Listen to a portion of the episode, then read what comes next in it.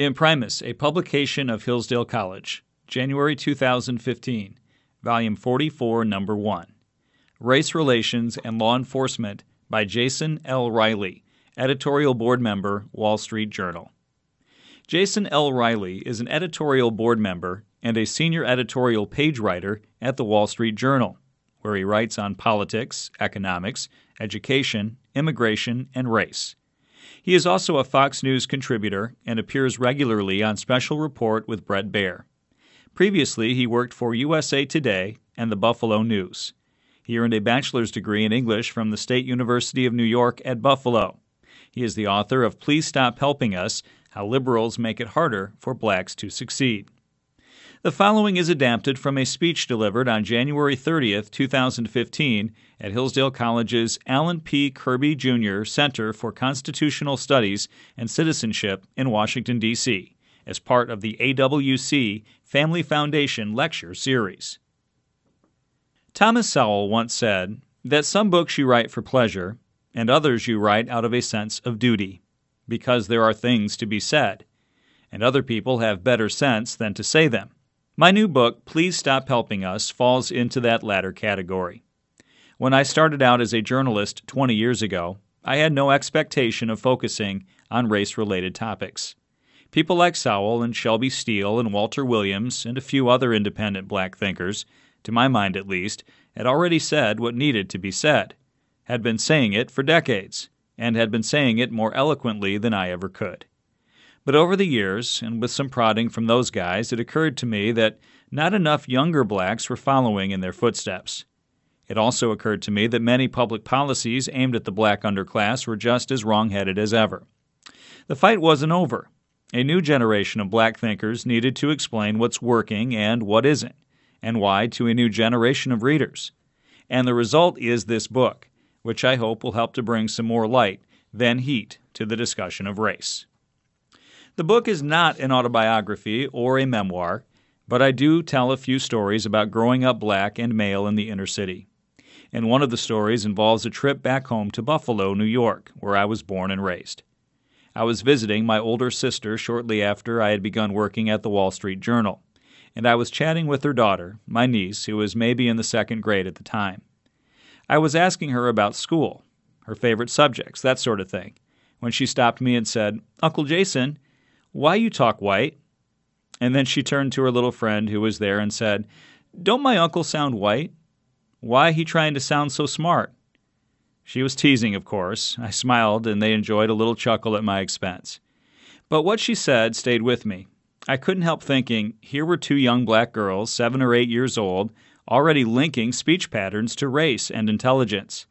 They already had a rather sophisticated awareness that, as blacks, White sounding speech was not only to be avoided in their own speech, but mocked in the speech of others. I shouldn't have been too surprised by this, and I wasn't. My siblings, along with countless other black friends and relatives, teased me the same way when I was growing up, and other black professionals have told similar stories. What I had forgotten is just how early these attitudes take hold, how soon this counterproductive thinking and behavior begins. New York City has the largest school system in America. 80% of black kids in New York public schools are performing below grade level.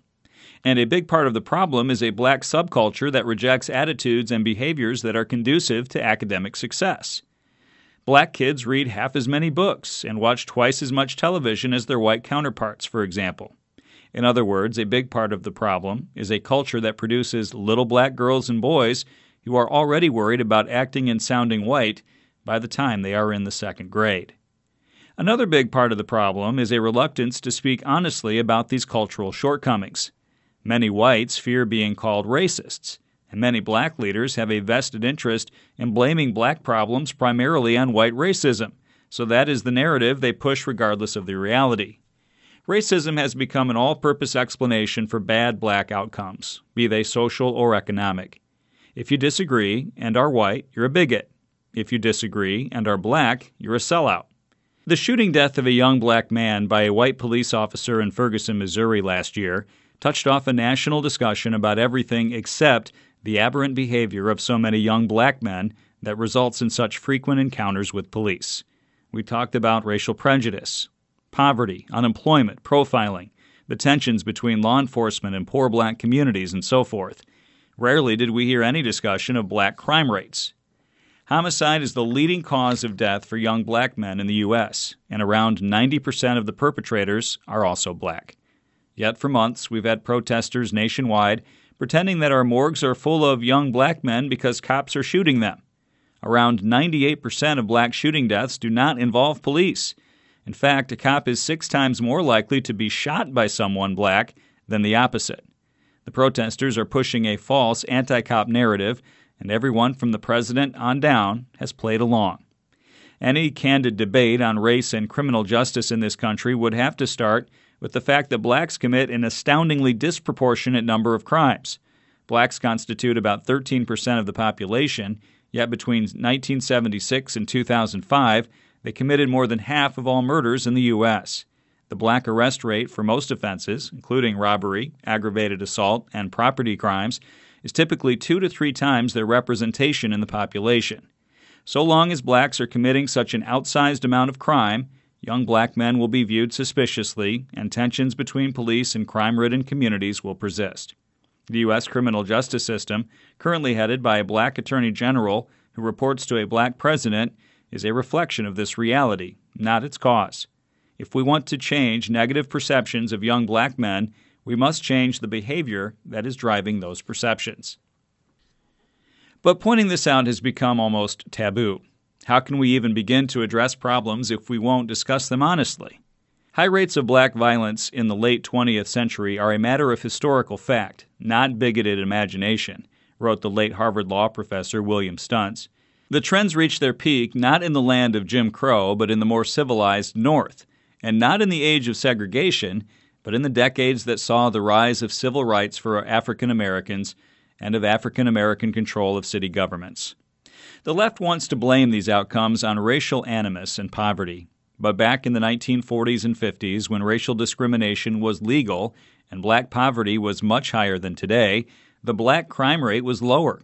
The left wants to blame these outcomes on the system, but blacks have long been part of running that system, Black crime and incarceration rates spiked in the 1970s and 80s in cities such as Cleveland, Detroit, Chicago, and Philadelphia under black mayors and black police chiefs. Some of the most violent cities in the U.S. today are run by blacks. Some insist that our jails and prisons are teeming with young black men due primarily to racist drug laws, but the reality is that the drug laws are neither racist nor driving the black incarceration rate. It's worth remembering that the harsher penalties for crack cocaine offenses that were passed in the 1980s were supported by most of the Congressional Black Caucus, including Representative Charles Rangel of Harlem, who at the time headed the House Select Committee on Narcotics Abuse and Control. Crack was destroying black communities, and many black political leaders wanted dealers to face longer sentences. In other words, black legislators in Washington led the effort to impose tougher drug laws, a fact often forgotten by critics today. When these laws passed, even their opponents didn't claim that they were racist. Those charges came later as the racially disparate impact of the laws became apparent. What's been lost in the discussion is whether these laws leave law abiding blacks better off. Do you make life in the ghetto harder or easier by sending thugs home sooner rather than later? Liberal elites would have us deny what black ghetto residents know to be the truth these communities aren't dangerous because of racist cops or judges or sentencing guidelines. They're dangerous mainly due to black criminals preying on black victims. Nor is the racial disparity in prison inmates explained by the enforcement of drug laws. Blacks are about 37.5% of the population in state prisons, which house nearly 90% of the nation's inmates. Remove drug offenders from that population, and the percentage of black prisoners only drops to 37%. What drives black incarceration rates are violent offenses, not drug offenses. Blacks commit violent crimes at 7 to 10 times the rate that whites do. The fact that their victims tend to be of the same race suggests that young black men in the ghetto live in danger of being shot by each other, not cops. Nor is this a function of blacks being picked on by cops who are over policing certain neighborhoods. Research has long shown that the rate at which blacks are arrested is nearly identical to the rate at which crime victims identify blacks as their assailants. The police are in these communities because that's where the 911 calls originate. If liberals want to help reverse these crime trends, they would do better to focus less on supposed racial animus and more on ghetto attitudes towards school, work, marriage, and child rearing. As recently as the early 1960s, two out of three black children were raised in two parent households. Today, more than 70% are not, and that number can reach as high as 80 or 90% in our inner cities. For decades, studies have shown that the likelihood of teen pregnancy, drug abuse, dropping out of school, and other bad social outcomes increases dramatically when fathers aren't around. One of the most comprehensive studies ever undertaken in this regard concluded that black boys without a father are 68% more likely to be incarcerated than those with a father. That overall, the most critical factor affecting the prospect of young males encountering the criminal justice system is the presence of a father in the home. All other factors, including family income, are much less important. As political scientist James Q. Wilson said, if crime is to a significant degree caused by weak character, if weak character is more likely among children of unmarried mothers, if there are no fathers who will help raise their children, acquire jobs, and protect their neighborhoods, if boys become young men with no preparation for work, if school achievement is regarded as a sign of having sold out, if all these things are true, then the chances of reducing the crime rate among low income blacks anytime soon is slim. Many on the left sincerely want to help the black underclass. The problem is that liberals believe bigger government is the best way to help. But having looked at the track record of government policies aimed at helping the black underclass, I'm skeptical. This year marks the 50th anniversary of President Lyndon Johnson's commencement speech at Howard University.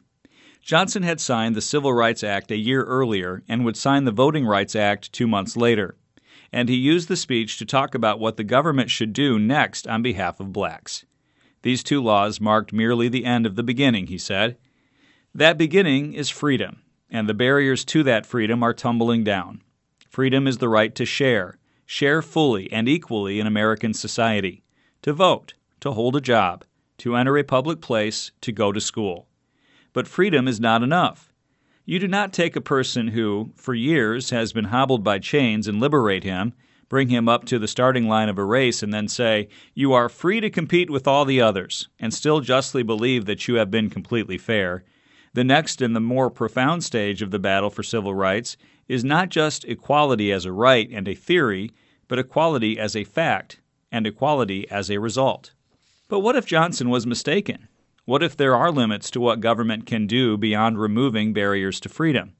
What if the best that we can hope for from our elected officials are policies that promote equal opportunity? What if public policymakers risk creating more problems and barriers to progress when the goal is equal outcomes? The civil rights struggle of the mid 20th century exemplified liberalism at its best. The 1964 Civil Rights Act and the 1965 Voting Rights Act outlawed racial discrimination in employment and education, and ensured the ability of blacks to register and vote. All Americans can be proud of these accomplishments, but what about the social policy and thinking that arose from the ruins of Jim Crow? Good intentions aside, which efforts have facilitated black advancement and which efforts have impeded it? In 1988, right around the 25th anniversary of the Great Society, Harvard sociologist Nathan Glazer published a book called The Limits of Social Policy. Glazer analyzed Great Society programs from the perspective of someone who believed that government action was the best way to improve the lot of blacks. But his assessment humbled him. He concluded that in many ways the Great Society programs were causing just as many problems as they were solving, that good intentions aren't enough. Unlike Nathan Glazer, many policymakers today are still riding high on good intentions. They don't seem particularly interested in reconsidering what has been tried, even though 50 years into the war on poverty, the result isn't pretty. While gains have been made, significant racial disparities remain in some areas, and black retrogression has occurred in others. The black white poverty gap has widened over the past decade, and the black poverty rate is no longer falling. The black white disparity in incarceration rates today is larger than it was in 1960 and the black unemployment rate has, on average, been double the white rate for five decades. Confronted with these statistics, liberals continue to push for more of the same solutions. Last year, President Obama announced yet another federal initiative aimed at helping blacks an increase in preschool education, even though studies, including those released by his own administration, have shown no significant impacts in education from such programs. He said that he wants to increase reading proficiency and graduation rates for minority students, yet he opposes school voucher programs that are doing both. He continues to call for job training programs of the sort that study after study have shown to be ineffective. Fred Siegel, an expert on urban public policy, has written extensively about the liberal flight from evidence and empiricism that began in the 1960s. The left, racked by guilt over America's diabolical treatment of blacks, decided to hold them to different standards of behavior. Blacks, Siegel writes, were invited to enter the larger society on their own terms. Schools, which had helped poor whites, ceased incorporating poor blacks from the South into the mainstream culture. Discipline as a prerequisite for adult success was displaced by the authentic self expression of the ill educated. Blacks were not culturally deprived, but simply differently abled, more spontaneous and expressive, and so forth.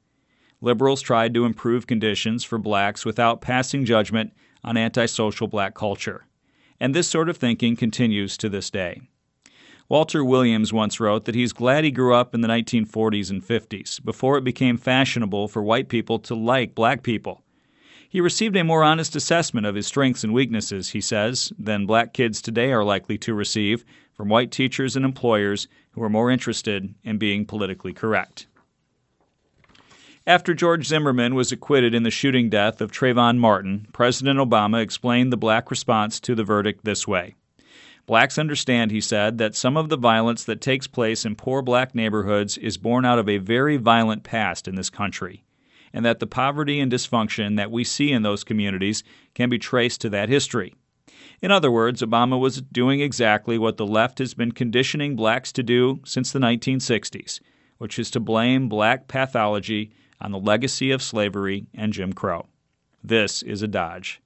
That legacy is not holding down blacks half as much as the legacy of efforts to help. Underprivileged blacks have become playthings for intellectuals and politicians who care more about reveling in their good intentions or winning votes than advocating behaviors and attitudes that have allowed other groups to get ahead. Meanwhile, the civil rights movement has become an industry that does little more than monetize white guilt. Martin Luther King and his contemporaries demanded black self improvement despite the abundant and overt racism of their day. King's self styled successors, living in an era when public policy bends over backwards to accommodate blacks, insist that blacks cannot be held responsible for their plight so long as someone, somewhere in white America, is still prejudiced. The more fundamental problem with these well meaning liberal efforts is that they have succeeded, tragically, in convincing blacks to see themselves first and foremost as victims. Today, there is no greater impediment to black advancement than the self pitying mindset that permeates black culture. White liberals think that they're helping blacks by romanticizing bad behavior, and black liberals are all too happy to hustle guilty whites. Blacks ultimately must help themselves. They must develop the same attitudes and behaviors and habits that other groups had to develop to rise in America. And to the extent that a social policy, however well intentioned, interferes with this self development, it does more harm than good. This concept of self help and self development is something that black leaders once understood quite well, and at a time when blacks faced infinitely more obstacles than they face today. Asked by whites in 1865 what to do for freed blacks, Frederick Douglass responded, I have had but one answer from the beginning do nothing with us. If the apples will not remain on the tree of their own strength, let them fall. And if the Negro cannot stand on his own legs, let him fall also. All I ask is, give him a chance to stand on his own legs. Douglass was essentially saying, give blacks equal opportunity and then leave them alone. Booker T. Washington, another 19th century black leader who had been born a slave, once said that it is important and right that all privileges of the law be granted to blacks, but it is vastly more important that they be prepared for the exercise of these privileges. Douglass and Washington didn't play down the need for the government to secure equal rights for blacks, and both were optimistic that blacks would get equal rights eventually, although neither man lived to see that day. But both men also understood the limits of government benevolence. Blacks would have to ready themselves to meet the challenge of being in a position to take advantage of opportunities once equal rights had been secured. The history of 1960s liberal social policies is largely a history of ignoring this wisdom. Imprimis, editor Douglas A. Jeffrey, deputy editors Matthew D. Bell and Timothy W. Caspar, copy editor Monica Vanderweide, art director Angela E. Lashaway, marketing director William Gray, production manager Lucinda Grimm, circulation manager Wanda Oxinger, staff assistants Robin Curtis, Kim Ellsworth, Kathy Smith, and Mary Jo Von Ewegen. Engineer Ted Matko. Narrated by Andrew Brown.